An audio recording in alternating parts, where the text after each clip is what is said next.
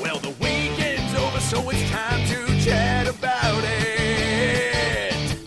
Got a midget and a Jew, so why don't you sit down and listen to our dope podcast during lunch, dinner, or breakfast? Brad Williams and Adam Ray are here for you any time of the day. So come on and treat yourself right. It's about last night. No. No, but I've got. It's a fucking nightmare. You know, Just, Nick- just All right, all There we are. Can you uh, can you hear yourself? Uh, the, vo- the, the the voice you're hearing right now, ladies and gentlemen, is the pitbull of comedy himself, Bobby Slayton. Are, are we on? Oh yeah, we're on. Okay, And- Robbie, Bobby, can you hear yourself well? Are you good? You- Huh? You, want more in your I headphones? can't hear me, but as long as you can hear me. No, which you're. I can Well, hear you got to turn the headphones on. What's that? You got to turn the. I the. got Uh, to turn the headphones on? Well, it shows you what. Other side.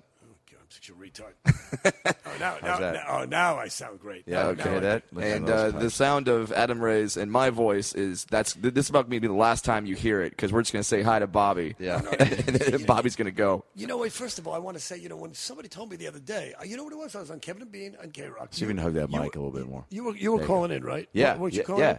Oh yeah. We were. Yeah. You were on the. You were in studio before. that. Yeah, and, and, and, I came in right behind you. I think. Right, and they said, "Have you ever done Adam and uh, Brad's radio show, uh, podcast?" And I said, Mm-hmm. "No." They, "Oh, it's really great." And then I called you up, Brad, and I said, "God, I can't believe." He's never asked me to do the podcast, but you want to know something? There are so many comics now. You know, you know. I did the same thing with Marc Maron. I did the same thing with Doug Benson. I did the same thing with all these guys. Oh yeah, you could come do my podcast anytime. Right. I don't think you guys need to call anybody. I shouldn't take it so personally because you must have like there's like a million comics, there's a million podcasts, Yeah. and so there's no reason to either. Hell, they've been calling me. Nobody ever calls me about it. oh, we didn't know you want to do it. Yeah. Well, it's it, to, to to to be honest, Bobby, we think you're too big for us. No, I'm not too big for anybody. Maybe maybe a year ago. Uh, well, I, I, well, I'm too big for you. Okay, that, was, that was only a short joke. Well, a dog is too big for Brad. But but uh, Meanwhile, I saw I was making fun of his car. He's got that Mini Cooper on front. Yeah. Is, yeah. But I'm in no position to make fun of that car because that car is. I'm parked right behind it. My Yeah. car is a cube, a, a Nissan Cube. Now, if you don't know what a cube is, and my wife and I, things are going so bad for Mm-hmm. me. I'll tell you how bad they go. My wife and I are not only sharing a car; we're sharing a Nissan Cube, and this is the kind. Of, I, I, I, I'm not a macho guy. If I had all the money in the world, if I had Seinfeld money, I still wouldn't be driving a hundred thousand dollar Vet or a Jag. I, I don't need that shit. But I don't know if I'd have a cube. Matter of fact, yesterday I went to Home Depot, and the Mexicans in the parking lot were asking me if I needed work. That's good night, ladies and gentlemen. And it's those kind of jokes that got me to Las Vegas and back. what kind of a car is a cube? Uh, it, it, it's exactly what you exactly what the name is. It's a cube. It's a it's like a Chevy Astro van that Yeah. got hit with the Rick Moranis "Honey I Shrunk the Kids" Yeah, Ray. yeah. Wow. Like Yeah. it's down. so there. it's just it's just not, it's like two fat kids sharing a snow cone. It's just not going to work think for two anybody. fat kids would fit in it. If they they call it a cube because they called it a refrigerator or a mini stove, you nobody would really. It has to have some kind of name that sounds like it might actually do something. But if you ever if you're ever in a hotel room and you need a fridge for the room and you order a fridge, it's that with wheels and uh, half a horsepower. And then, but his car's parked right in front. I said, "Brad, is that your car?" The Mini Cooper. He goes, "Yeah." And that car you think is really small. Oh, yeah. but it's not. I mean, No. uh, Penn Jillette, who's like nine feet tall, Drives one too. I was over at his house. I go, how do you fit in that? And it, I, it's really deceptive because when you get in that car, it really has. Yeah, I I know. Uh, Penn Jillette drives one. Alonzo Bodden drives one. Does and- he really? Yeah, and then me. So you have these two giants, and then like the guy who actually looks like he should be driving Yes. a Mini Yeah, Cooper. the guy who's going to fight the giant pretty much for the that works village out. to bring peace to the. Now, y- how long have you been married? Oh man, we talked about that before I went on the air. You know, I, oh, I was going to tell you, I I've been married for 25 years, and you know, for a comic to be married that long is pretty. Oh, it's bananas. Yeah, that's pretty impressive. Amazing. Well, you know what it is too. It's also because once you have a kid, it's like having a dog. You, you want to be able to see the kid and raise the kid. You don't want visitation, right? So it makes you stick up. You stick uh, stick around with the wife a little bit more, and then when you buy a house, and you don't want to give this fucking bitch anything, so you kind of hold on to the house, and so you kind of make things work. It's sort of like being on Gilligan's Island and building shit out of coconut shells. You just make it work. You know, you know, you, you Tom Hanks. Marriage on is like Gilligan's Yeah. Island. Marriage it. is just like Gilligan's Yeah, Island. yeah. Only uh, you don't get to fuck Mary Ann. So uh, Yeah, it's- but you know, you make do. Tom Hanks' his best friend becomes a soccer ball. You know, when you're stuck in a situation, you know, you know, you, marriage is the deserted island. Now, when how uh, how much of your act became about your marriage once you w- was it like like right now? Because I have a- I'm you know I'm 31. Yeah. I have a ton of friends getting married. I feel like uh, unless uh, my friends, my friends, all my friends that aren't comics are married or Right. are about to be. Right. And so I'm starting to you know and having kids, and so I have a lot of material now about just that happening and being the friend of them who's not married with Right. kids. So how much of that did you? Also uh, have, and then when you got married, did you just have a whole Well- act about? Well, it's interesting. I got married at your age. I got married. I think I was yeah, I was 31. My Mm-hmm. wife was 32. So we weren't these assholes that got married. Like our parents and grandparents, a lot of them got out of high school, went into the army, or got out of college, and you know went to medical school, or got out of high school, and got you know whatever it was. A lot of these people got married at 18 to 22. So Yeah, eh, which is right. mind-boggling to me because you Sure. don't have a life. It could be the first person you've had sex with, Mm-hmm. or even if it's a second or third or whatever. The fact that you just got out of high school, just got out of the military, just get out of a job, just get out of college, and now you got a wife. You don't have one minute your pathetic macho male life where you could just pee on the toilet seat or in the bathtub if you're drunk, or Sure. spoil your appetite, or or you know, or, or, or play a video game, or do whatever the hell you want when you want to do it. And sneak snacks into a movie theater, just live on the edge and go crazy because you got a fucking broad you got to talk to. First it's your parents, then it's your gym coach, then it's your guidance counselor, then it's your math teacher, now it's a goddamn wife, then you have a kid, and then you got to go to Disneyland, and uh, your whole life's fucked. I mean, I you least- got to go to Disneyland. You get to go to Disneyland. Well, I, I or I guess when you have a wife and kids, it's you have to go, right? Well, you know, it's funny. Disneyland to me, when I was a kid, you know, growing up in New York, you know, Disneyland was wow. You know, you, you, very few friends of mine. You, back in the you made it if you got to go there. No, I mean, no, there's it's a couple of friends that, wow, you went to Disneyland. Yeah. Mm-hmm. See, I remember when Disney was for people first getting color televisions and Disney was in color. And There was a whole mystique about Disney, you know? And it, Sure, It was great. It There's this whole anti-Semitic mystique Oh, to that it. was yeah. great. The fact that he hated Yeah, Jews too. I went to Hebrew school. I liked him more for Yeah. that. and I'm, and I'm Jewish. Wait, because he hates Jews. Wait, why, wait, why'd you like him more? Just I hate was- these people too. This is great. yeah, Yeah, I'm, I'm a Jew. I don't like to admit because I, I just because I went to Hebrew school. It was it, it made me Yeah, me too. Um, um, and people go, I can't be buried in Jewish cemetery because all, all my ink. And fine, we do you need to be right next to juice. for? What do I give a, give a rat's Yeah, you sit next to him in a deli for 30 years. That's enough. Give a rat's ass where I'm buried. Of fact, my, my, um, my wife talked to me about that last week. Out of the blue. No, I mean, I'm having Oh, where one do you wanna be buried? No, I'm having one of my rare. Decent days at home, where the creditors aren't calling. Hmm. I don't have to go to some shithole funny bone in Boise, Idaho, or something, and everything's fine for the week. And my wife goes, "You know, we should we should talk about getting cremated." And I said, we're, we're like not even we're on our 50s I- i'm thinking if you're thinking about doing it now i'll be more than happy to help you i'll be more than happy to throw some kerosene on you like a buddhist monk you want to die now for some war in, in some foreign third world country kill yourself i'll be happy to Sure. well, you know, Wait, well, no. What what preceded that? Was it like, what do you want for dinner tonight? Oh, by the way, how do you want to die? yeah I, I don't know why she said it I, I And, and, and, and is she Jewish too, or? no she's just a cunt Well, well, am i the first one to say that on the show That's- that's- no, but that might be the greatest line. that's the one word Your, deli- your delivery Oh, is but unreal. you, but you want to know something though? What's that? I called her that the other night. But here's what's really interesting. You called her that, and you're Well, still no, married. But that's the thing. Listen, to you, you guys will appreciate this. Yeah. You'll Mm-hmm. appreciate this. Uh, she was acting like a cunt, and I told her that, and she got really mad. Yeah. But she missed the point because she thought I called her a cunt. And I said, "You know, you're acting." I said I was trying Sure. to compliment her on her acting abilities. I said to her, "I said, look, I've been in a lot of movies and TV shows, but I suck. I play this fast-talking Jew. I do the same character, but the way you act, I thought you were really being a cunt." And I said, "You know, I work with some. I, I work with Cate Blanchett. If you watch Al Pacino in Scarface and you really study it, nitpick, you can see him once in a while going out of character." And I said to my wife last night when you acted like a cunt. I mean, it was seamless. It was flawless. Meryl Streep has nothing on you, and she was getting more angry. And I just kept trying to tell her. I was trying to compliment her what a good actress she was. And I said, and the only reason I want you to stop acting like that is because I'm afraid you're going to get typecast. Getting back to Gilligan. Gilligan, this happened. We don't need you two guys. I can handle the show. exactly. I was going to sit back, Set you take up, the man. headphones off. But, but Gilligan, I was talking about. I met Bob Denver. You know, he died. I think Oh, no about shit. six, 7 mm-hmm. years Yeah. ago. But I was going to do a voiceover audition. They don't call me anymore either. Oh, you do a uh, lot of Family Guy. Uh, I did a lot of voices, but I don't. Which one of the, you did one of the um the I, uh, I only played I the was on a- mafia, right? I was on it Yeah. once. No, the- I played. Actually, you would think a mafia guy would be perfect. I Sure. played a uh, an Indian chief. That's what it was. The when Peter has to go on the uh, Uh, the, the spiritual vi- the retreat, vision the quest. vision Yeah, quest. vision I, quest. Because I could was, was when I saw Family Guy, I was, I was like, I know the episode, but that's right. You know, it's funny because That's that- awesome, right, do that? Yeah, it was not only was it awesome, but it was the first season of the show, and I Oh, wow. I've been doing a lot of voice work at the time. Now nobody calls anymore. As a matter of fact, some comedian get a load of this, and I'll get back to Gilligan. Sure. I'll get back to Family Guy. Totally. I know where we're going. As long as you guys Yeah. don't talk, I'll remember everything. Yo, I got, we, we got the map. You're driving. Okay. All right. So I Um, I used to do a lot of voiceovers, and about uh, six months ago, I went into my agent. I, I never get calls anymore. They always think I'm on the road. I, am not on the road. I could do podcasts. I could do anything. I'll help you wash your car. I, I need a. I need to make some money. Here. So, so I. I, Uh, I almost took a gig playing Superman at a kid's birthday party when I was so low on money. So Really? yeah, Holy yeah. shit. if I, if I was in better shape, I, I should play Lois Lane. He's got better tits. I bet that. I- Yeah. Anyway, so so I, I'm with this comic goes, hey, how come you didn't come in to read for that thing last week? And I go, what thing? It said looking for a Bobby Slayton type. And I said, yeah. I said, are you are you kidding me? Are you kidding me? A Bobby, Slayton. I'm still alive. I could still be me if I have to. They were looking for Bobby Slayton type like I'm dead. I mean, that- that was a kick in the butt. But, um, Jesus. What I was going to say was so about um, um, Family Guy. So I was doing this is whenever it came on the air. It must have been always God. It must be ten years because I was in my old house 10, 12 years ago, and I got this call. Uh, we want you to come in to do this audition for a new animated show, and I was really feeling under the weather, and I was leaving the next day for some shitty comedy club. Sure. like there's any other kind. What does your voice sound like when it's under the weather? By the way, It sounds like this.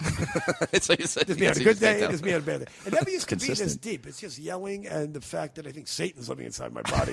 It's, it's, you have an incredible voice, though. Yeah, but it's it's just one of my many personalities. Yeah, this is my podcast. for voice. sure. Yeah, Perfect. My podcast voice.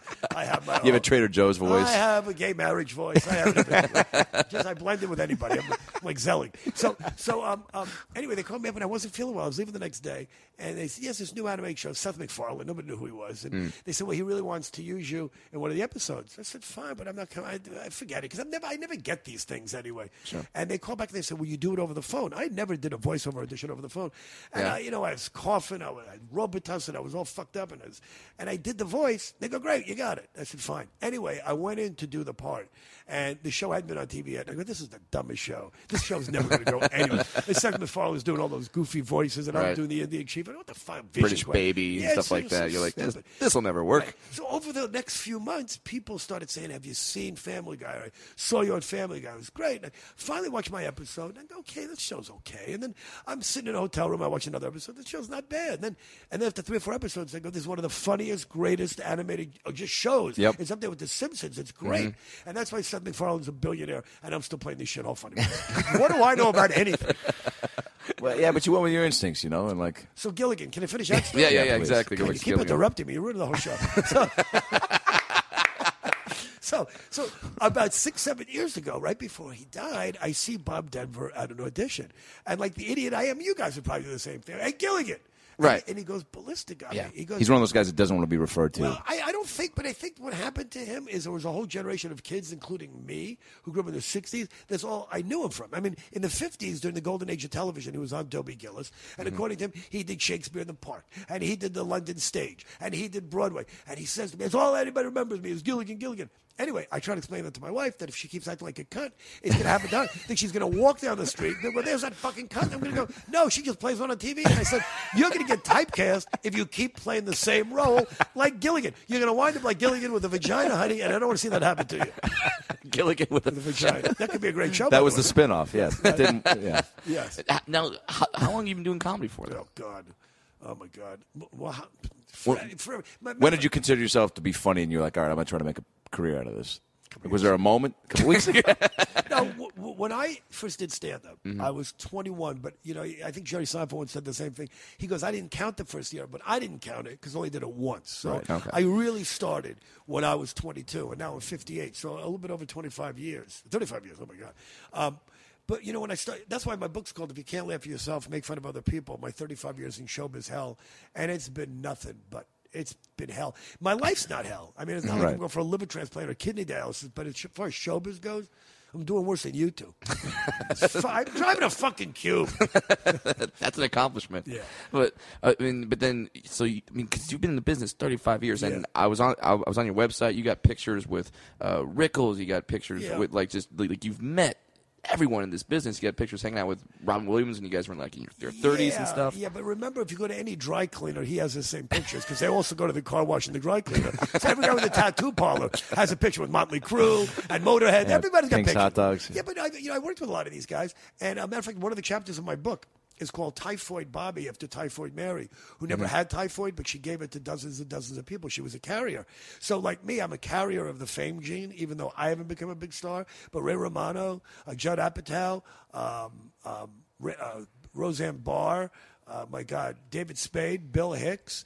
Uh, I mean, there's a hundred guys uh, that have opened. Chelsea Handler. Oh, was she? A horrible woman.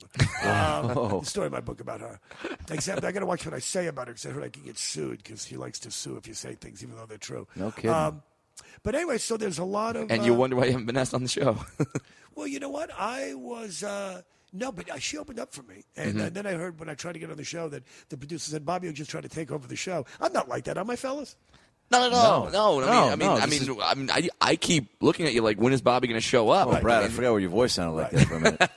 well, you know, I, I, I just don't like that show and everything she does to the comics on the show. You know, if you're okay, let the queen talk, let the queen bitch talk. You've had enough. You know, stop being so funny. Sit down. You know, you know. I, yeah, I understand. I understand. Uh, uh, Adam was just on that show what two weeks ago. Yeah, first time. I, there's nothing wrong with doing the show. Yeah, You know, sure. The thing with that show is it's catapulted a lot of comics, good ones and horrible ones, Sure. uh, uh, into you know the spotlight because people that are going to comedy clubs now are not people my age. They're not people in their 50s. It's kids in their 20s and 30s and Right. 40s who watch Comedy Central, who basically you know buys comics for 1500 bucks and then gives out specials like Halloween candy to anybody that you know they can own.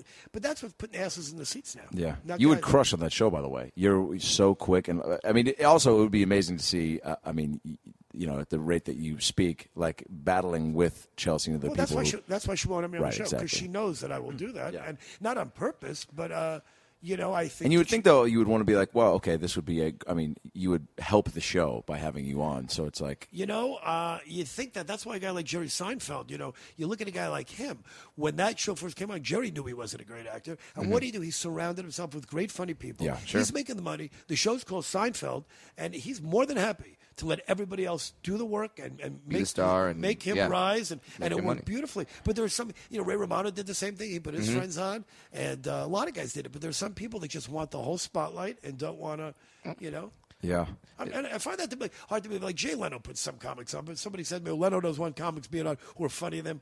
I, I don't. I don't think that's true. I, I think No, he put he he put he puts plenty of comics. On. He on. put plenty of comics on. He Yeah. might not put as many as Letterman because the ratings aren't as high. That's a whole different thing. But I think that anybody involved in this business who wants their show to be better would surround themselves with friends and funny people. right. Now you had a uh, you had a gig going on at what, what was it the Hooters Casino in, in- That was a great gig. I didn't realize how great it was. Vegas. Okay, because that's what I was going to ask you. Because I ran into uh, Frank Caliendo one time, and he had his gig going on Right. at the Mo- Monte Carlo, yeah. right street. And I asked him like, dude, so you're doing Vegas now? Like, you, you don't have to travel a lot. You Right. don't you don't got to do anything. And like, how is it? And Frank looks at me and goes, I've never been more miserable in my entire life. And I'm like, what the fuck? Because that sounds like a dream gig to me. Well, you know, with Frank, what happened was, and I don't know if this to be true. I mean, I, I don't know how packed the show was, but then again, he had a giant theater. And by the time Frank got there, the recession was starting to hit. Vegas was starting to hurt. Yeah, that had true. nothing to do with Frank's talent because he's great. Yeah. I only had a 200 seat showroom to fill. Um, I loved playing Vegas, but I was also at a place. I was at Hooters, and if you've ever been to a Hooters, all Mm-hmm. this is is the same shithole except for a couple of tables and a couple of more fat people and you know and a, a few slot machines. It's, but they built a beautiful showroom for me, and they paid me Mm-hmm. a salary, and I was the only guy on the strip out of the guys of my generation, you know, Penn & Teller, Carrot Top, uh, George Wallace, Rita Rudner, um, everybody was working. Um, I was getting a, a, a paycheck. You know, I was getting a really nice pay. A lot of those guys working for two two wall and four wall deals and percentage of the door, but I was getting paid. And they put me up in a beautiful apartment next door. So I was right there. But Hooters was, I've never seen an operation like this. It was like the mental patients. It was like one flew of the cuckoo's nest. it was like the patients running the institution. I, and they didn't know what they were doing. I mean, they, had, they, they closed a sushi bar right before I got there. That The sushi bar was called the Bake Shop. Mm-hmm. That's not what you should call it. You know, I mean, I mean, there, there's a bakery in New York called Hot and Crusty. That's not what you call a, a, a doctor, a gynecologist's office. You know, hot and crusty or is not good for a brothel. It's good for a bakery. You know, there's certain names. The bake shop's great. Yeah. Right. A bake shop. Sure. But sushi is a hard enough sell at a place like Hooters. but that's the kind of way. That's the way they were thinking. They had a martini bar that they turned into a showroom for me. The martini bar didn't work because nobody goes to Hooters for a martini. You don't say. Those people, well, yeah, I, and I do. They go, you know, if they if they get a Coors, they're, you know, it's it's it's Coors Light, Miller Light, and Coleslaw fat guy. and titties, yeah. exactly, exactly. How was the um show, the shows though? I mean, the, the clientele that came in there. For were- the most part, it was good, but it was a tough sell anywhere. Vegas, you know, Vegas is not like the old days. First of all, when you play in Hooters, you're off the strip, and uh, right in front of you is the Tropicana, who was offering, I think, three comics for fifteen dollars, and you get a free drink. And my buy tickets to three times. I did that gig, yeah. Yeah, I mean- uh, comedy stop at the Trop. Right, Bob, that- uh, Bob Gephardt's Right, gig. and that was a horrible enough gig the way it was, but it Yeah, was, two that was shows a night for a week. Right, and so you have to even go further off the strip to get to Hooters, and then across the street you got Carrot Top. You have Frank Caliendo. At the time, I think Rita Rudner or Roseanne or Louis was across the street in New York, New York, and every week at the MGM was either a fight, Lewis Black, Robin Williams, or David Copperfield. So the people go to Vegas, they only go to see one show, and they're not Mm-hmm. going to see Bobby Slayton, and they're not going to Hooters. So the combination was not a good one-two punch at all. But I was there for two years. I had a contract, go. and you know what I did? That the other comedy clubs got pissed at me is that I overpaid. I don't. I overpaid is not the right word because I don't think I overpaid them. But I was paying all my openers fifteen hundred dollars a week for Wednesday through Sunday. Wow. And as you know, that if you were a headliner, you were probably getting that at the most. Yeah. At any one of those comedy clubs, and the and the and the. Um, the improv and the comedy stop and all of them. I can't believe you're paying your openers fifteen hundred. I go, well, you know what? I'm making pretty good coin, and Mm-hmm. uh, nobody ever took care of the comics, and uh, so I paid them fifteen hundred. And you know, I didn't have super generous. Yeah, I mean, I took them all out to dinner. I mean, I did what I had to do because I don't want to be treated like shit by all these other clubs. Um, Well, you know- because I mean, in that, in I, I feel like you you came up through the ranks, and you probably had some guys at the top Oh. treat you like shit when you were coming up. Yeah, well, not treat me like shit so much as didn't really give me the time of day. I mean, um, but you know what? When I was an opening act, yeah, I was I was a house comic at the. Uh, I got a lot of time. People ask me all the time, "Hey, get good at stand up," and I don't know how you guys got good. I don't know how you guys when you start out where you got a lot of time to do it. But I was the house MC at the Punchline in San Francisco, one of the first comedy clubs. Nice. I'm About going there at the end of July. What's that? I'm going there at the It's end of July. Great, great, It's it's still a great club. And about 25, 30 years ago, so I opened up for uh, Jerry Seinfeld and George Wallace and Michael Batman Keaton, you know, Bruce Baum, Denny Johnston, Elayne Boosler, you know, Leno, a of guys. So yeah, they all- to, yeah, they all came through there. Mm-hmm. Yeah, so I got to watch them all. And, uh, you know, back then, You feel like that helps you get better when you're starting out to watch? I think it helps. I, I don't think it helps so much if you watch on TV now. I think now, it, it, I don't know if it's easier for a comic or tougher for a comic because there's so many guys doing it and everything's almost been done.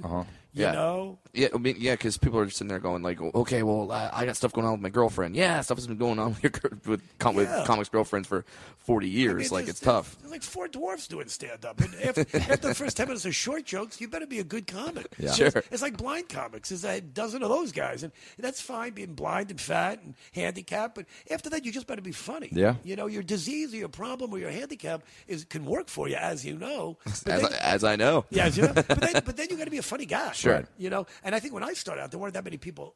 As, well, there were a lot of people doing it, but not as many. Mm-hmm. So there was more places you could go. San Francisco alone, the whole Bay Area, that whole comedy boom in the early '80s. Yeah, there were about four or five full-time comedy clubs, and four or five clubs that had one-night gigs. So between San Jose and San Francisco and Marin County, you could work every night. Wow. You know, and and and then and then there's a lot of guys like Robin Williams and uh, Robin had just. I remember when he first got Mork and Mindy, and that was we were all in our early 20s, I guess. And um, that was a big deal, yeah. I mean, it was it was a really big deal, but he was, Robin, you knew right away was going to be a giant star. I was a How so? because just watching him, he, was a force of nature. I mean, now you watch, him, oh, big deal because there's so many guys you might think. Sure. But, but Robin was with his voices and his characters. Uh, before Mork and Mindy, there was nobody really doing that the way he was doing it. His dialects. I mean, Jonathan Winters had done it. I'm not saying he was everything was so so original, but but Robin was really a powerful actor, an improv guy. But then Oh yeah, tra- he was uh, trained at Juilliard. Yeah, he was. You could tell he was a trained actor. Yeah. and, and so there weren't that many comics, especially in the Bay Area, so we really stood out. But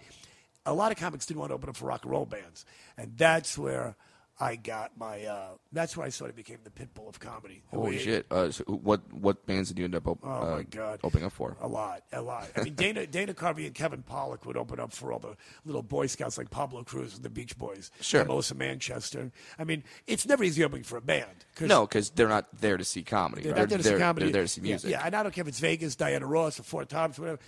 None of it's easy, but it's a lot easier than opening for a punk band like the Stranglers or the Tubes or Blue Oyster Cult. I mean, I opened up for, and there were a lot of 80s pop bands in San Francisco Eddie Money and Huey Lewis and the News and Mm-hmm. Greg Kihn. I mean, they, were- they were, you know, they were the middle of the road pop guys, but still people were drunk and stoned in the audience. They're not there to see a comic. no. You know, They just, they just kind of want to be there and, and zone out and listen to something. Yeah, and I was a fucking wise ass, so I, I really would push their Did you buttons. attack the audience a little bit? Yeah, and you Yeah. know, and when things were going good, I went out of my way to give them shit. Yeah. You know, I mean, the cocaine and the vodka didn't help. Oh, no, actually, Yeah, maybe it did, No, yeah. it did help. Yeah, I don't want to be so negative. It helped a lot. Yeah, Yeah, exactly. Yeah, it helped a lot. And uh, well, in like in, in- you, you asked like how did me and Adam get funny? I don't know about Adam, but like well, you I, not Adam but, so much. How yeah, do you, yeah. How, you get funny? Uh, well, like, the jury's still out on this guy. no, no. well, like, uh, I I came up doing like Mexican restaurant gigs where you where you Yeah. just where you just show up and the, the patrons there don't know it's a comedy show. Oh. They're they're Oh, yeah. trying to watch the damn Laker game, and all, and all of a sudden they shut it off and go, "Okay, we're going to start the comedy show." Yeah, And- shut it off or keep it on and say, hey, you have the choice to watch the game still or listen to the Dwarf tell jokes. And see that see that's almost making me cringe because Mm-hmm. even though I think we all have our stories, like the Blues Brothers playing behind the chicken wire, the cowboy bar. But, Sure. but but I actually haven't done that. But that story you just said that. I, I might have had one or two gigs like that, but that is Oh, really? really? where I mean, opening for bands. I've had is tough. tons of those. But I mean, so, so, so many of those bad bar shows that was literally like where I'm sc- you're screaming over people because there's there's a uh, a section of people listening, Right. but a giant section near the bar that is just like, hey Yeah. man, we came for what Yeah, we're they're doing playing- right now. yeah, they're playing and, pool, and they're their doing blow, yeah, they're and their crazy fun is like uh, over. Uh, powering, you know, you so you're really having to scream at the people who are listening, and they're Yeah. and then they're like, "Why are you screaming at us, man?" Like, like, well, Yeah. we're listening. I think when I started out in the late 70s, early 80s, comedy, since it was a comedy boom, uh, people were more interested in it. So when a club had a comedy night, people Mm-hmm. showed up. I think by the time you guys started, and and it, it happened when I was starting out too, but I, I think I goes, hey, you know what? We're not using the stage tonight. These comics Right. Yeah, want no, $20. We have a mic. We have electricity. Yeah. Yeah. We have how- a bar stool. Yeah, totally. And and so what the hell? When, when you know, and then they would throw you up there, and all you guys. When I say you guys, I mean comics are just desperate to get any kind of stage time, Sure. a few bucks to pay for dinner. That you'll take any gig. Yeah. And so it does make you a better comic. You know what? And it does thin out the herd. It does weed out the guys. That It, it does, Be doing this. yeah. Oh, yeah. Because a lot of those rooms will be uh, think that they, you know, we have a mic, we have a stool, and uh, one light, and sometimes that is enough. But more often than not, like those rooms, like I've done a bunch of those, they're just not conducive enough because the place is like, yeah, people will just come, right? Because they don't know how a comedy show should be there. We have Right, one, sure. we have one light, and then like I went there one night. He's like, the light's not really working. That's still cool though, right? I'm like, because Right, right. we got the mic and the stool though, and it's Yeah. like, no. dude, no, like you got to This is already a bar. There's already TVs and like everything's not set up for it. It, it, it- it's so amazing how, and us as comics know know this, how easy it is to put on a comedy show in terms of like it's so simple Right. of what you need, Right. Yet how many people fuck it up? Well, it's easy to put on a comedy show because they look at us as clowns. It's Right. like you can just get up there and like you Right. should be able to do it anywhere if you're funny. Like that's Right. you know. They, but it's easy to put on a show, but it's Mm-hmm. not easy. Well, it is easy to put up, but put on a really good show. Sure. You know, I was playing this this shithole. I'll, I'll tell you the name of it because I'll never go back there. Harvey's up in Portland. I mean, a, Oh, hor- a, shit. hor- a horrible club. And uh, you know, it's, they give away the whole room. Nobody's paying for the tickets, and they don't really care because they don't pay the comics much money, and they just want to sell the food and drinks. So mm-hmm. I went up there about ten years ago, and they were starting to use headliners. They were instead of using all these local guys, they said, "Well, maybe we'll spend a little money and we'll use some bigger names." So yeah, I, I was the first guy they did this experiment with, and I'm on stage, and you know that crowd's pretty rowdy. There's a crappy little spotlight on me, but right next to the stage, there's a bigger spotlight on the sandwich board, on the specials. And I said, you know, it's hard enough to keep the attention of drunken idiots. It's hard enough to keep them focused on the stage without a bar out there and a TV in the Right. back and this and that. And uh, I said, you should at least shut the. There's more attention given to the specials and the sandwiches than to me. Well, we got to sell food. And I, I try to explain to the guy. I said, by the time I go on, the show's 45 minutes away from being over. They You know, should have they- eaten they already. They should have eaten by now. Yeah. And they should have ordered. And we don't really want them looking at anything else. But simple little things like that, nobody seems to care or understand. You know? Yeah, because then because then essentially you're opening for a Reuben sandwich. Right, right, right, right. Yeah, and it just It doesn't matter how good the Reuben sandwich Yeah. is. Yeah, and that's why he's been 35 years in showbiz hell because there's still been, and it still happens. I get these gigs and I go, I just can't believe I'm doing this. You know, they stopped doing this, but the, in, in the Factory Comedy Comedy Factory outlet in Baltimore, I Oh, yeah, just I played, did that show. It's a good Yeah. club, but years ago The- when I went there, they they still do the three shows on Saturday. well, I, I stopped doing those. Woo! Those that three shows on Saturday is brutal, and you don't want Yeah. to complain because there are people now probably listening to you guys who just came home from a, a day in the Sure. minefield, or yeah, you know, machine shop yeah, somewhere, and they're like, "I would kill to do three shows." Yeah, yeah, yeah. of So, course. yeah, I but it it. really, and when you're headlining, it's really, really tough. But at the time, uh, when I played there ten years ago, it was all you can drink. And Mm-hmm. I said to the owner, I said, "Nice guy." I said, "Really, all you can drink?" And he goes, "You know, really, I'm in the alcohol business, not the comedy business." Jesus. And Well, there you go. You know, That's and- uh, exactly what you want to hear as the comedian. Yeah. yeah, and- uh, great. But all you can drink, and what happened? I, I uh, this was I think it was probably I might have done three shows because it was a late show Saturday night. There was a woman up front that threw up, threw up up front, and then a guy walked by and slipped in it. And I'm on stage. You know, Were they a comedy duo? Were they like trying to fucking up, up one, one up you? Set up punchline. Yeah, yeah. I'm trying to do my You don't show. have a banana peel. Fucking you throw up real quick, bitch. I'm trying to do my show, and I look 20 minutes later, and the, there's the same people still drinking. At least in the old west, they pick these people up by the pants and they throw them through the swinging doors. But they, they just go like nothing Wow, happened. yeah. Oh, it's They have somebody brutal. clean it up and just get them another drink. Brutal. Now, uh, you talked about how you like to uh, how you like to help out comics. Uh, I'm about to do the Montreal Comedy Festival with you. Where we're I doing. stopped. I stopped helping comics. Oh, okay. I was. well, shit. I was just being nice to you to get on the podcast. no, no, no. Yeah, that, that's going to be. Um, and that's been your show for how long?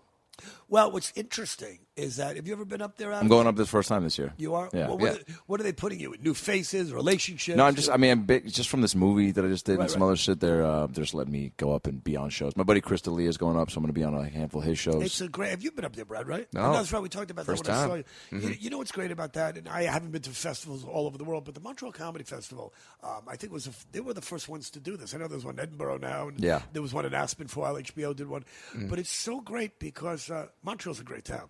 The women Yeah, are beautiful. I keep hearing that. the women are mind-boggling and you know i mean i've been to a lot of places i haven't been around the globe but in north america it's one of the and it's plus it's the summertime, so they're not bundled up. Usually they they look like Eskimos. You can't tell if there's a man or a woman or a yeti under there. Well, sometimes that's half the fun. Yeah.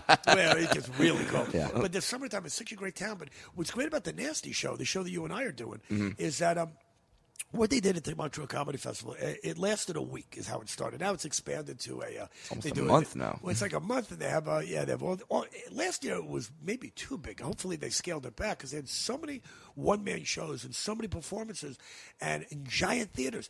What's great about Montreal, they have more theaters in that town, and they have more underground passages to get to the mall and the theaters. Because in the wintertime, you really can't go outside. People Oh yeah, want to be inside. yeah. It's it's freezing there. It's And, and so with like a five, six block radius, there's all these theaters. And last year, there, I think Amy Schumer, Patton Oswalt, Lewis Black, Robin Williams, and everybody sells. Everybody's selling out. But but for years, what they did was, and they still do it, a week of shows, and they have a relationship show, and a new faces, guys that are trying to get sitcoms, Mm-hmm. Ethnic and they have, show they have and- ethnic show, yeah. black people, and the gay show, and you know, and then the, uh, the bubbling with laughter, and the bar mitzvah show is Jews, and so on. But the nasty show Mm-hmm. became. I think Dom Irrera did it first, and it was called the Danger Zone about 30, 25, 30 years ago. Then Kenny Loggins Yeah. sued you, and Yeah. then it was all that thing. It's a danger zone, and it was at midnight. And then the next year, I hosted it, and then they called it the Nasty Show. Mm-hmm. And the show was so popular, they kept adding another show. They kept adding another show. They kept adding another show. And finally, they didn't have room to keep adding shows because the venue that they had it in, Club Soda, had 500 seats, and they needed it for all these other shows. So for about 15 years, what we did was, maybe even 20 years, we did the Nasty Show, like 17 shows in a week, two shows every night, three shows a night on the weekends. But you only have to do 10, 15 minutes. Yeah. Uh, but every show would sell out, and they had us there for a whole week, the week before the festivals, and we'd get great write-ups, and the newspapers and the uh, magazines would write all about.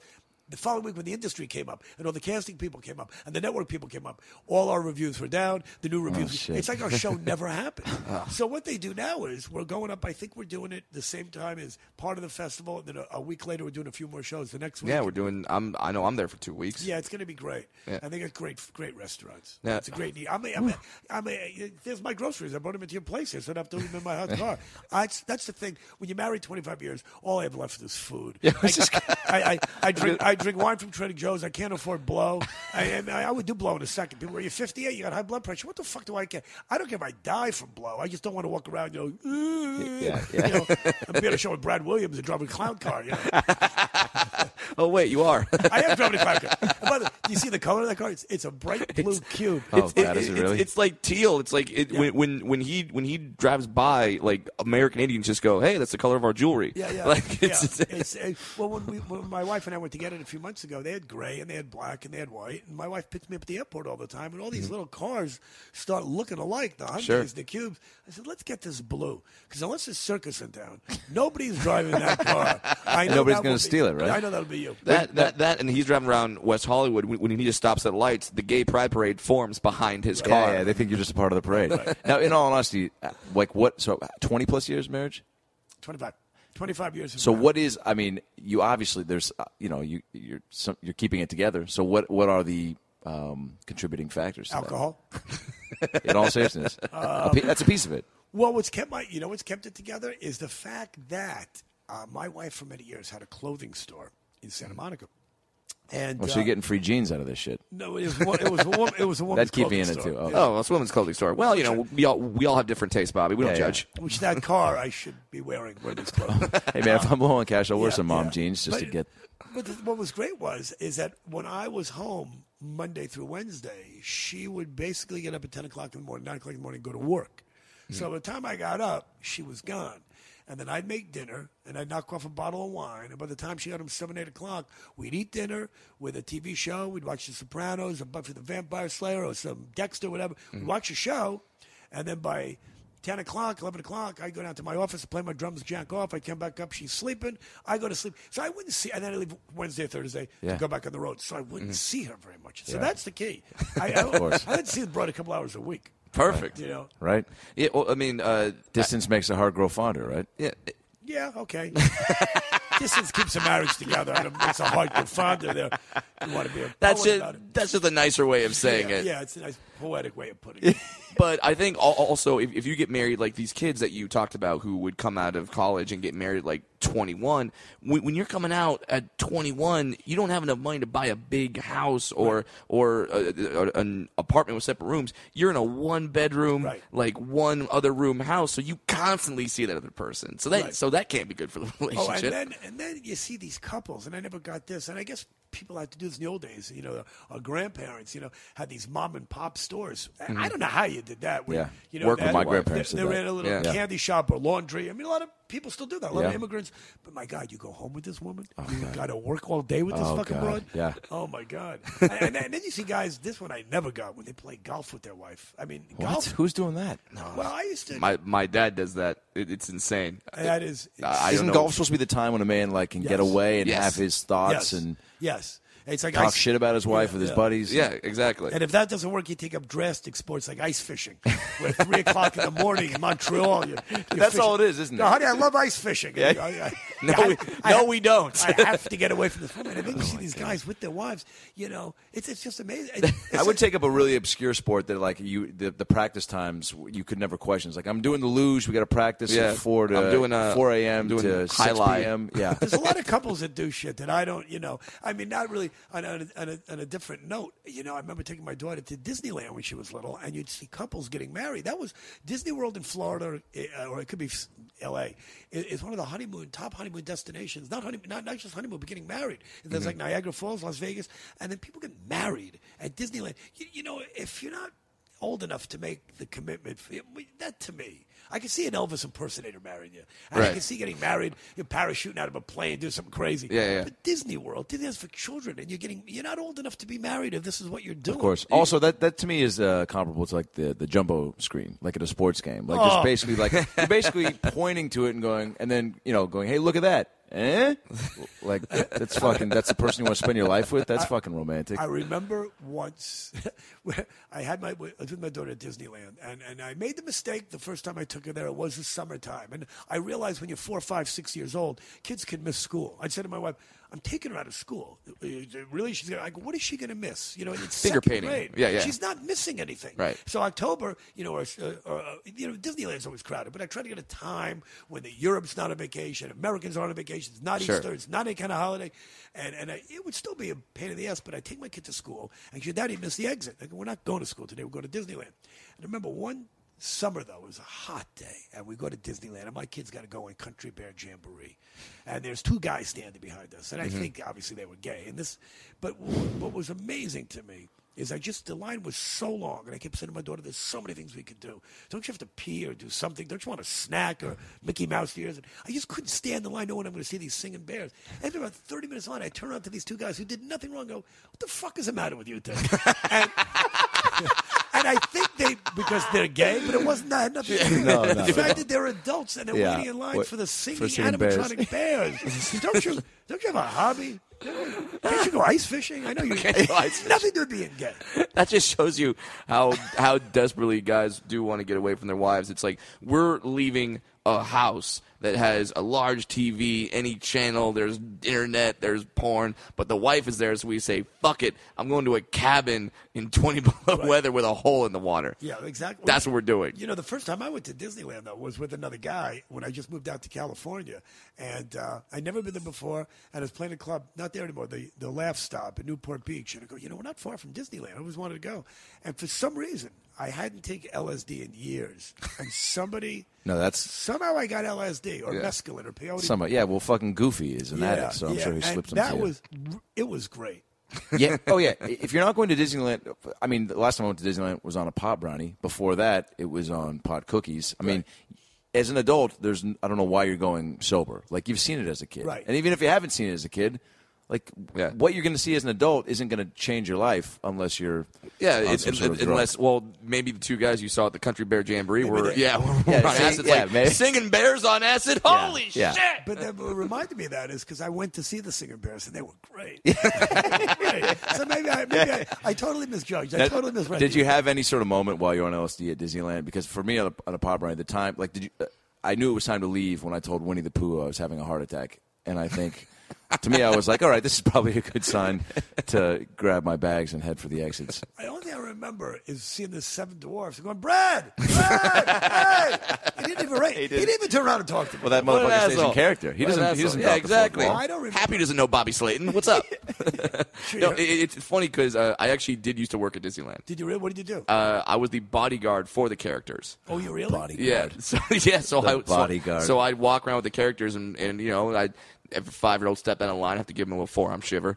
But uh, but like like for the most part, it was a fun job. It- Sounds great. yeah, and, and that, and you have no idea, like when. He was also the fluffer for the Singing Bears. Well, I, Somebody has to. yes, they need a little picture. someone had to get them ready to go on stage, and damn it, I've got little hands. So, but it, it was it, it was always interesting because there's something about Disneyland where people just have this idea of magic, like Yeah, where, it's an escape. Yeah, so where I'm like doing stuff with Win- with Winnie the Pooh, and I'm like taking pictures, and then these parents like walk walk up to me, and like one leans down and goes, "I don't know how they got you in that costume, but that is unbelievable." Really? And it's like it, it's called a genetic disorder, bitch. Wow, really? what the fuck? Wow. Like, really, you think Disney magic is like like finding some tiny, tiny, tiny Chinese guy, sticking him in a tiny, tiny white guy costume, and then like parading him out there? No. They don't do that?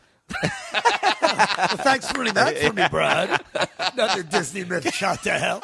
You know, there's there's two great books. Ever read those books, Mouse Tales, about behind the scenes? No. about the No. crap about the the the. Uh, the, the, the deaths there and why Oh, they go yeah. into some of the rides Yeah, and yeah, some of the people got all the kind of things that went on and um, Well, yeah, there was a. I think a kid fell off like the Matterhorn. I think a couple years ago. yeah no, but there's always but there's more there's cooler stories than kids dying but I mean I mean, I mean, don't get me wrong. That's their opener. yeah, I mean, when Chip and Dale gang banged that seven year old, I mean, that was you know, that's I- I- much more exciting. Well, they, had like, they had like real burros or donkeys, and they would actually bit a couple of kids on one of the gold mining things when the when Oh, really? first opened. I think misfired and backfired. And Donkeys bit kids. but they had uh, some donkeys, or they had something in the original rides. You know, they they've transformed them over the years, of Yeah. course, to make them more. Maybe that's why they went to animatronics. They had real, actual singing donkeys, yeah, and yeah. They had some they got ideas. disgruntled over the wages, and Yeah, they're gonna bite know. some kids if you don't fucking before us. my time. Yeah. You know, before Yeah, my when time. it strikes. Uh, the, what's also like people when they go to Disneyland, they just have this expectation of the perk vacation. Uh, I'd be out with just the characters, and then people literally form lines to nowhere. Right, Because right. like five people would be standing next to each other, and then six people would be standing in line, Oh, yeah. and seven people. You're not making any decisions for yourself at that place. You're, No. just, you're seeing a group, and you're like, "Oh, that must be what we should do." Yeah, and then like and then, like the family stops seeing their ice cream, they start walking out. Now it's obvious that the line is not a line, and then they get mad at me 'cause like, "Why the fuck didn't you tell me I was standing in not a dead line?" Like, Yeah. What is this ride? Did you see they just raised the prices at Disney World? I was just playing the did. Orlando Improv, and and uh, I just looked. There was some ad where a family of four could go and uh, stay at one of the Disneyland hotels. It's like w- thousands of dollars. Oh, yeah. How, how people could? It's you know, robbery. It really is horrendous. It's isn't it? awful. It's, Well, it's, I mean, because you're not getting the experience like whatever you're paying for i mean i guess it's you people I think whatever they're going to get uh, out of it is For a thousand dollars for the They think it's princesses be should it. blow me. Yeah, it's, it's, you know what I mean? Like I should have Snow White, Sure. and and by the way, that would be an attraction. Me fucking Snow White. Holy shit! a lot of people would pay to see that. I'd I pay would. more than a thousand Have you ever been to Orlando? It's a horrible town. On top of that, because it's all there's like five theme parks. Wait, is that, that's where Disney World? Okay, I've been to Disney World. It's, it? it's Yeah. theme parks and it's swamps because you know Disney went in there. They bought all the land, never told anybody what they were going to do. You know that story, right? And they got it. No. But well, Orlando, whenever they opened it, what was it, 25, Yeah. 30 years ago, whatever, uh, it was all swampland. Mm-hmm. Orlando, there was nothing there. But if you broke down churches and horrible strip malls and pawn shops and that, you know, Florida's like that basically. They have all these depressing strip malls where there's a pawn shop, a liquor store, and an adult bookstore. So it's like this: you, you can go in, you, you can pawn your stuff, you can jack off in the car, get some liquor, and then buy a gun and shoot yourself in the head. It's like, it's like a one-stop suicide center. That's the entire Florida: strip malls of, of gun stores, pawn shops, liquor stores, and anyway, that's all it was. So Disney went in and said they didn't say who they were, and they bought all the property up. And then, of course, these landowners were pissed when they found out. Yeah. You know, so after Disney, then it's MGM. But anyway, I'm staying in a hotel. I'm playing the Orlando Improv, nice club. But right next to where I am, there- it's helicopter rides, and I, I don't want to go in a helicopter. The guy comes to my show, goes, Bobby, how about a helicopter ride? This is also a fortune. It's like you know, $100 a person for an hour. And you, you get in a helicopter and to see swamps, theme parks, more swamps, mini mall. What are they building over there? Another theme park, another swamp, another Mm-hmm. bridge. And this is what you're paying for to look at this shit. If you don't actually want to go to this shit, you look at it from up in the sky to see what you could Which still. is somehow, yes, more magical. Yeah. okay, let's get back to me. Uh, when We got way off track. Yeah, with yeah, Disney. Disney, yeah, when yeah. We when when did cut you all that decide? Uh, when did you decide to move from? You said, you said you were born in New York. Yeah. And then did, did did you make that move to Los Angeles to pursue comedy? No, you know what? I, yeah, no, no. You know what I did? It's interesting because there's a chapter in my book called "Go West, Young Man." That's original.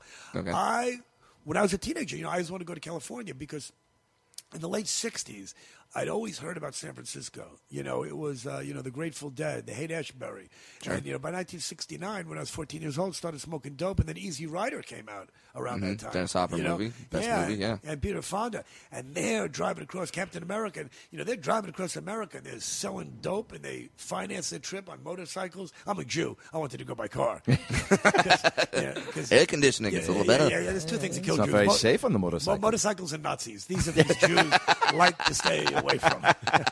so, right, I always want to go to California. Then when you know my, my friends were little, and they went to Hollywood, and they you know they saw Mickey Rooney's house, and then they went to Disneyland. I'm going, I gotta, I gotta get out to, to California. So I, when I was 20, 20, I drove cross country with a lunatic friend of mine. Had no, never even thought about doing stand up comedy. You got to remember back then you know, like 1975.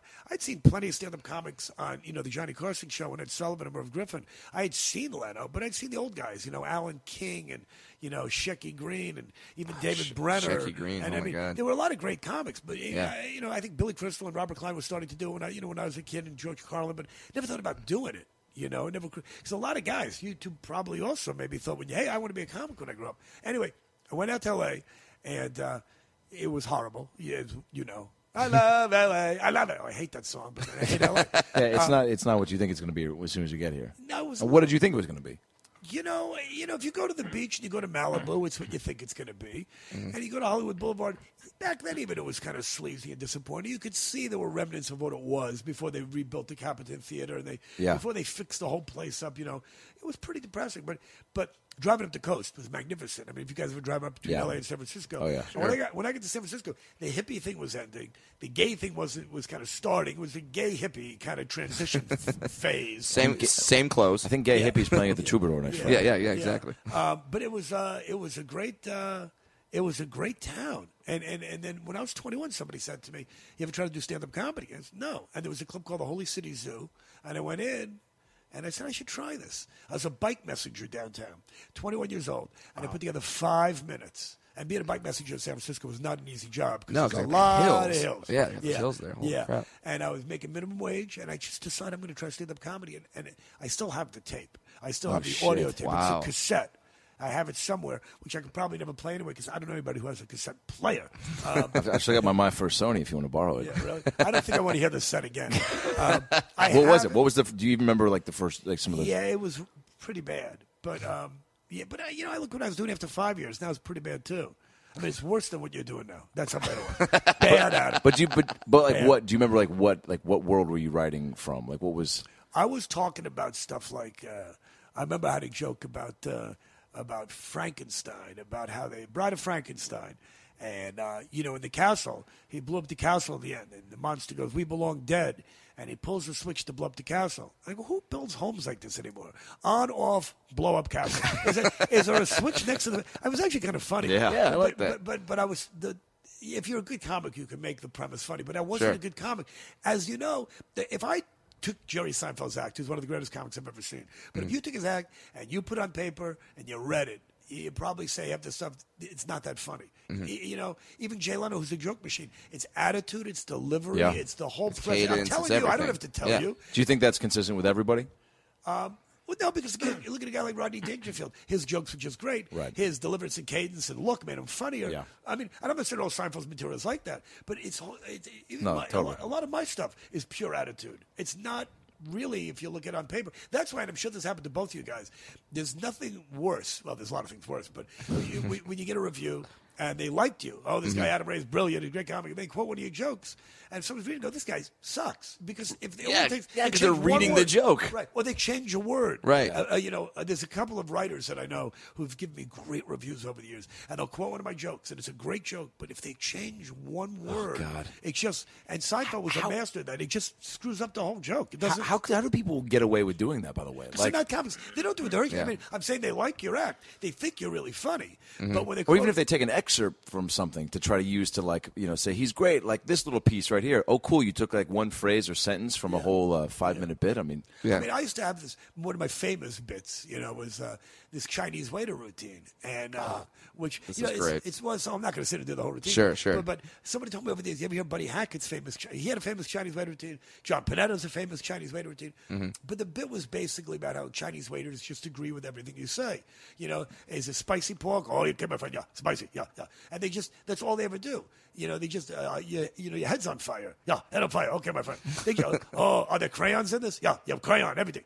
So I remember a writer quoting this. Are there crayons in it? Yes, yes, there are crayons in it. It, what, that doesn't make without the Chinese voice. Yeah, yeah, exactly. And and and even if you say now insert Chinese voice here. Yeah, yeah. Because I mean, uh, for the Montreal Comedy Festival, they're they're having me write out my entire set Oh. for the HBO thing. Oh, you're doing HBO thing? Yeah, yeah, yeah. So you're ha- like, and, and you write out every word, and I'm reading my act back, going, I'm not very fucking funny. No, you know what? I, I did that last year for them. Yeah. And I just, I don't do a lot of those shows because I don't like working in that five minute constraint where, you know, what's your opening joke? What's your, the last time I did it was on Jimmy Fallon's show last year. Mm-hmm. And, you know, I, I wrote down the material and, you know, uh, who was the guy? I forgot who was the uh, guy that was uh, the, the segment producer, but he was smart enough that he worked with enough comics where he got it. Right. And I said, let me just call you up and we'll go over it together. Sure. And he said, I don't need to. I get it. But Mm-hmm. I'm reading it. I'm going, this just doesn't look funny because, you know, unless you do the voice and you see yeah, the, the inflection, the, bo- the, the body movements, everything. So all, all all that comes everything. together. That's why I don't understand how people, and I, I'm not saying they can't do it, but Mm-hmm. um,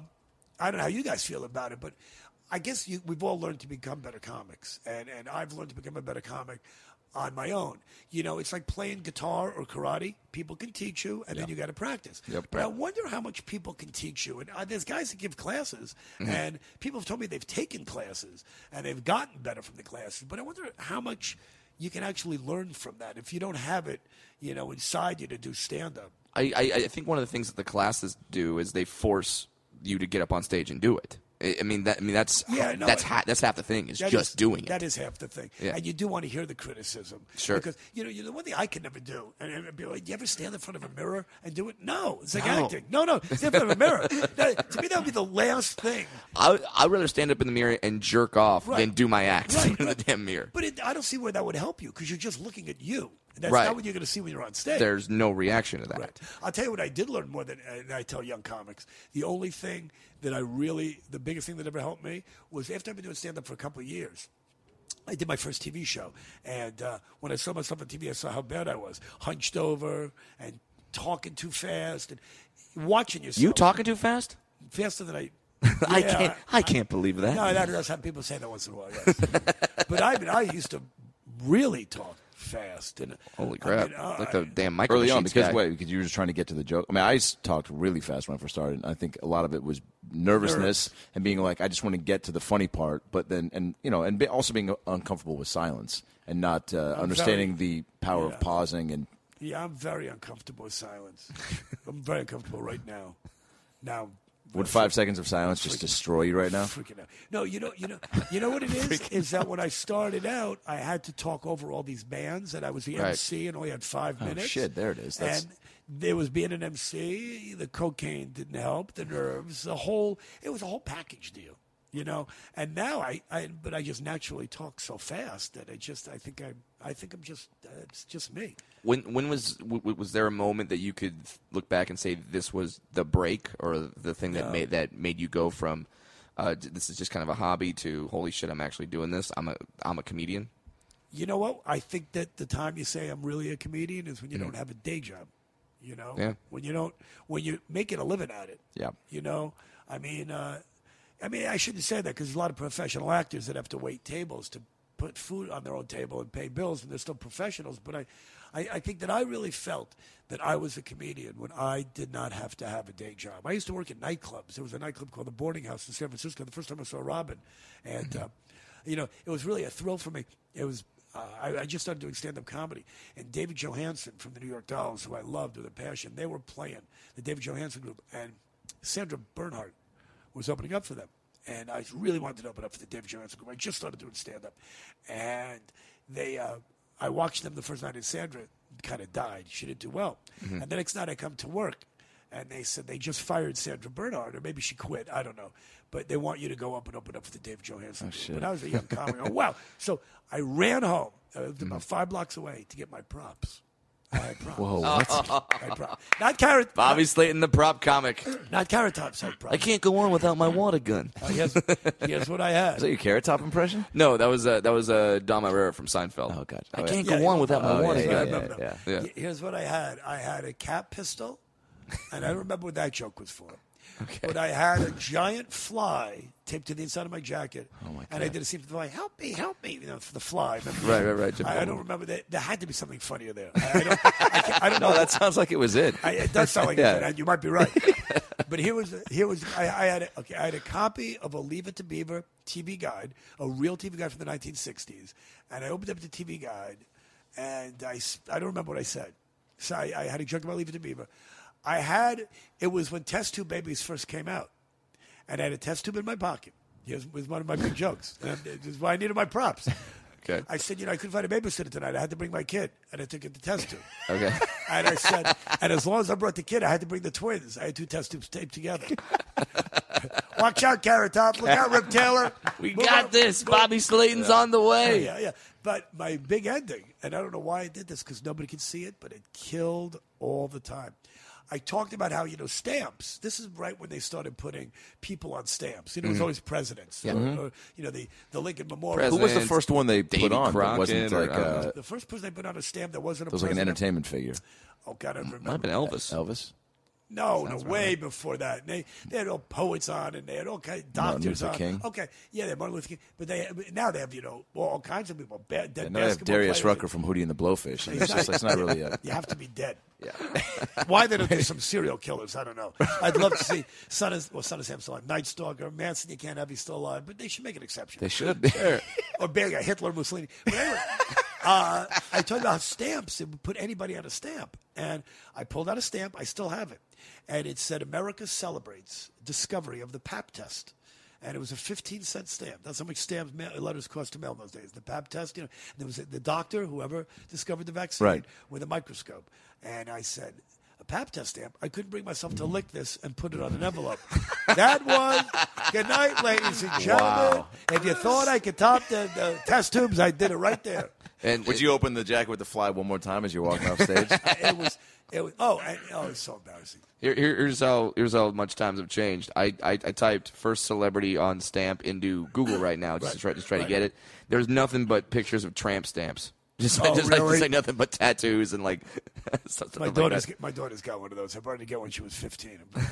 I got, I got this one. Yeah. and she got her little tramp stamp. She's now in a band. My daughter's going to be big. I, I, I saw I saw on the internet she's in the is she in the Pussycat Dolls? Well, she was a Pussycat Doll. They just changed the name because I think the Pussycat Doll a franchise was getting a little old. Mm-hmm. So the woman who did the Pussycat Dolls, Robin Antin, um, they're now called Girl, G-R-L, but they're managed by Britney Spears' manager. Oh, shit. So That's good. You know, and this guy, Dr. Luke and Max Martin, I guess are writing all the songs for all the pop stars. So they're he they're writing for the girls. So if you buy Britney Spears' new record, you get her song free. That's awesome. Oh wow! Well, now, now you being in the entertainment industry, when your daughter comes to you and says, "I want to be a singer," d what's what's your reaction? I'll tell you a funny story. This Yeah. is this is also in my book.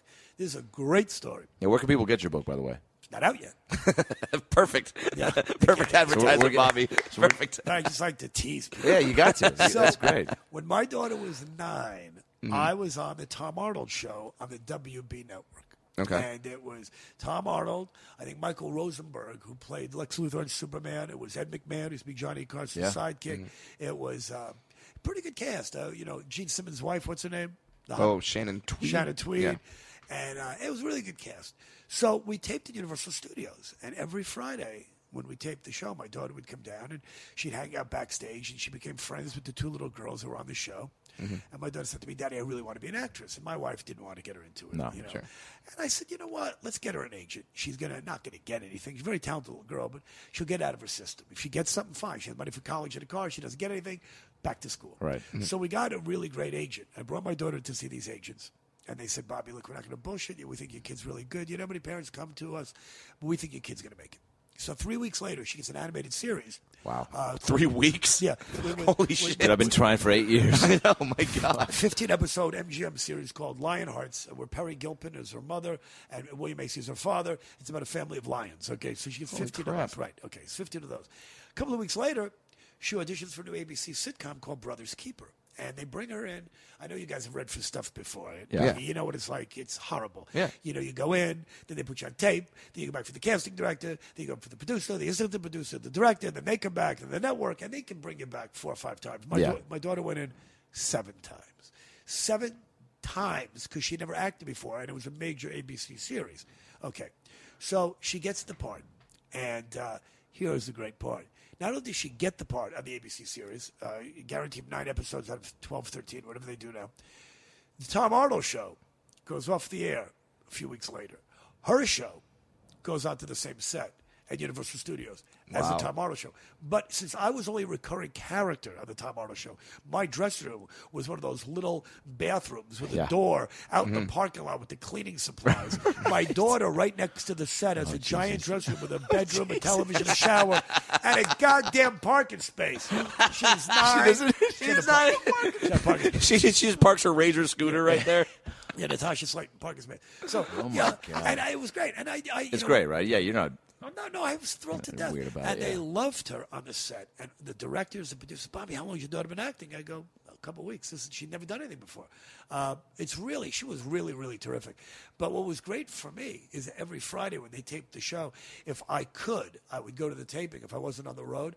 And after the dress rehearsal and dinner, she'd have an hour off. So we'd take a walk through Universal Studios because all the, the tram rides had stopped and the tours had stopped. We take a ride.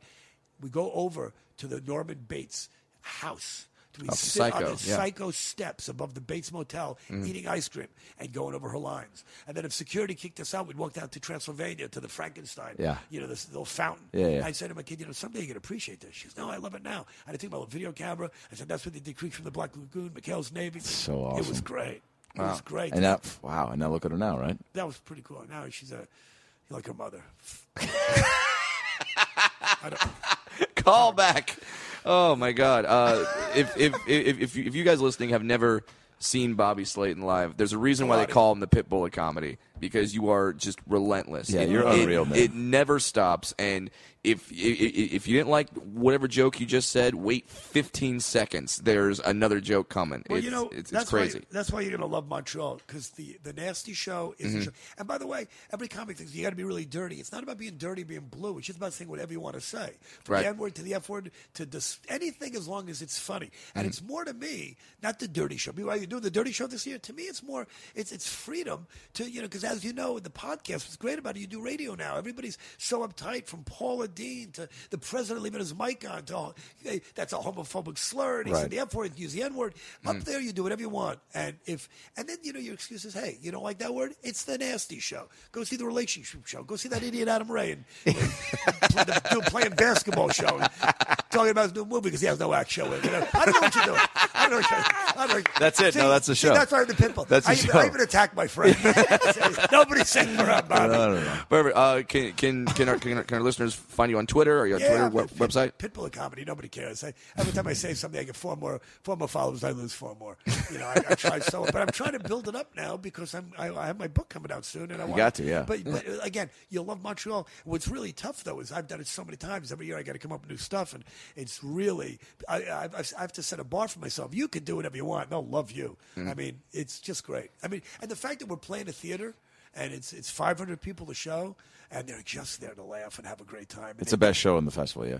Oh, you know what? There's a lot of great shows. Now, now, now they've set the bar really high, but it's the con- most consistent show Yeah, at the festival. it's awesome. because you know every. But you know what's funny? I've been doing it for over 20 years, and usually, not usually, but sometimes there's just one guy or one gal Hmm. that just doesn't cut it. You know, it won't be you. As you're as, as he's It's not making gonna eye be Brad. I don't know if you know, but this motherfucker has a dance. also, you just running out on stage is going to make people go nuts. you know? was gonna I, I, I, I, I didn't say that to, to me. You know? No, I know, man. I What, know. what's one? There's just a comic that I said, "Where did you see this guy?" But everybody does good. I mean, Lisa Lampanelli got a standing ovation. Unfortunately, your friend Carlos Mencia got a standing ovation. um, but then again, he was doing everybody else's stuff. But Yeah, you know. yeah, I had to say that. It's okay. Um, no, Carlos, great performer. Yeah. good. God bless. him. Uh, Bob, Bobby Slayton, uh, he's going to be live on stage with me at the Montreal Comedy Festival, July 16th through the, I think the 28th. We're going to be there. It's Yeah. nuts. So, uh, also, I mean, you know, yeah, we have to go should. to Moishe's Steakhouse for the best, one of the best steaks I've ever had in my life. I will go there with you. I will sit and enjoy my steak and not say a word the entire dinner. No, actually, actually, when I was sitting there, I, I you know, when, when I'm not working or performing or on a Yeah. podcast, I don't talk much. Okay. And I, I'm very quiet. Okay. we'll see. Well- uh, Adam, plug, uh, you, well, plug you got you, stuff. you got all these tour dates on here, Bob. You want to plug any of these What? uh, Go what? on your website? You got like your fucking just go calendar Bob- is from top to bottom. Uh, it's Phil. Just go to BobbySlayton.com. I'm working more than I ever have, making a third of the money. It's awesome. it's, Perfect. It's a great time. Uh, Adam Ray, plug your stuff. Adam Ray Comedy uh, for Twitter. Uh, go see the Heat. AdamRayTV.com. We'll be at the Parlor Live uh, next weekend. The Punchline San Fran and uh, in Montreal with these guys. Maybe going to steak dinners. Yeah, Yeah. yeah, yeah. Yeah. Yeah, well, yeah, we'll do it for sure. Uh, go see The Heat. Yeah, the, the movie The Heat, which made forty million dollars in its opening weekend. Congratulations, Adam Ray.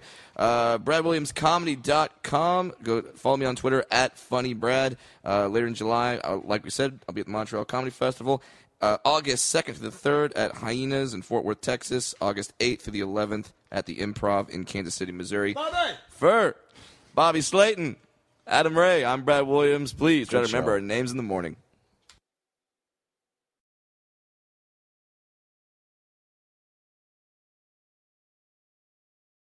If you like listening to comedy, try watching it on the internet. The folks behind the Sideshow Network have launched a new YouTube channel called Wait For It. It's got interviews with comedians like Reggie Watts, Todd Glass, Liza Schleichinger. Schleichinger, I've been friends with her for 10 years. One of the funniest people out there, and I still have a hard time with the last name, Liza. Our very own Owen Benjamin, that's me, takes you on a musical journey down internet rabbit holes and much more. You don't have to wait any longer. Just go to youtube.com slash wait for it comedy. There's no need to wait for it anymore because it's here and it's funny. And I love you.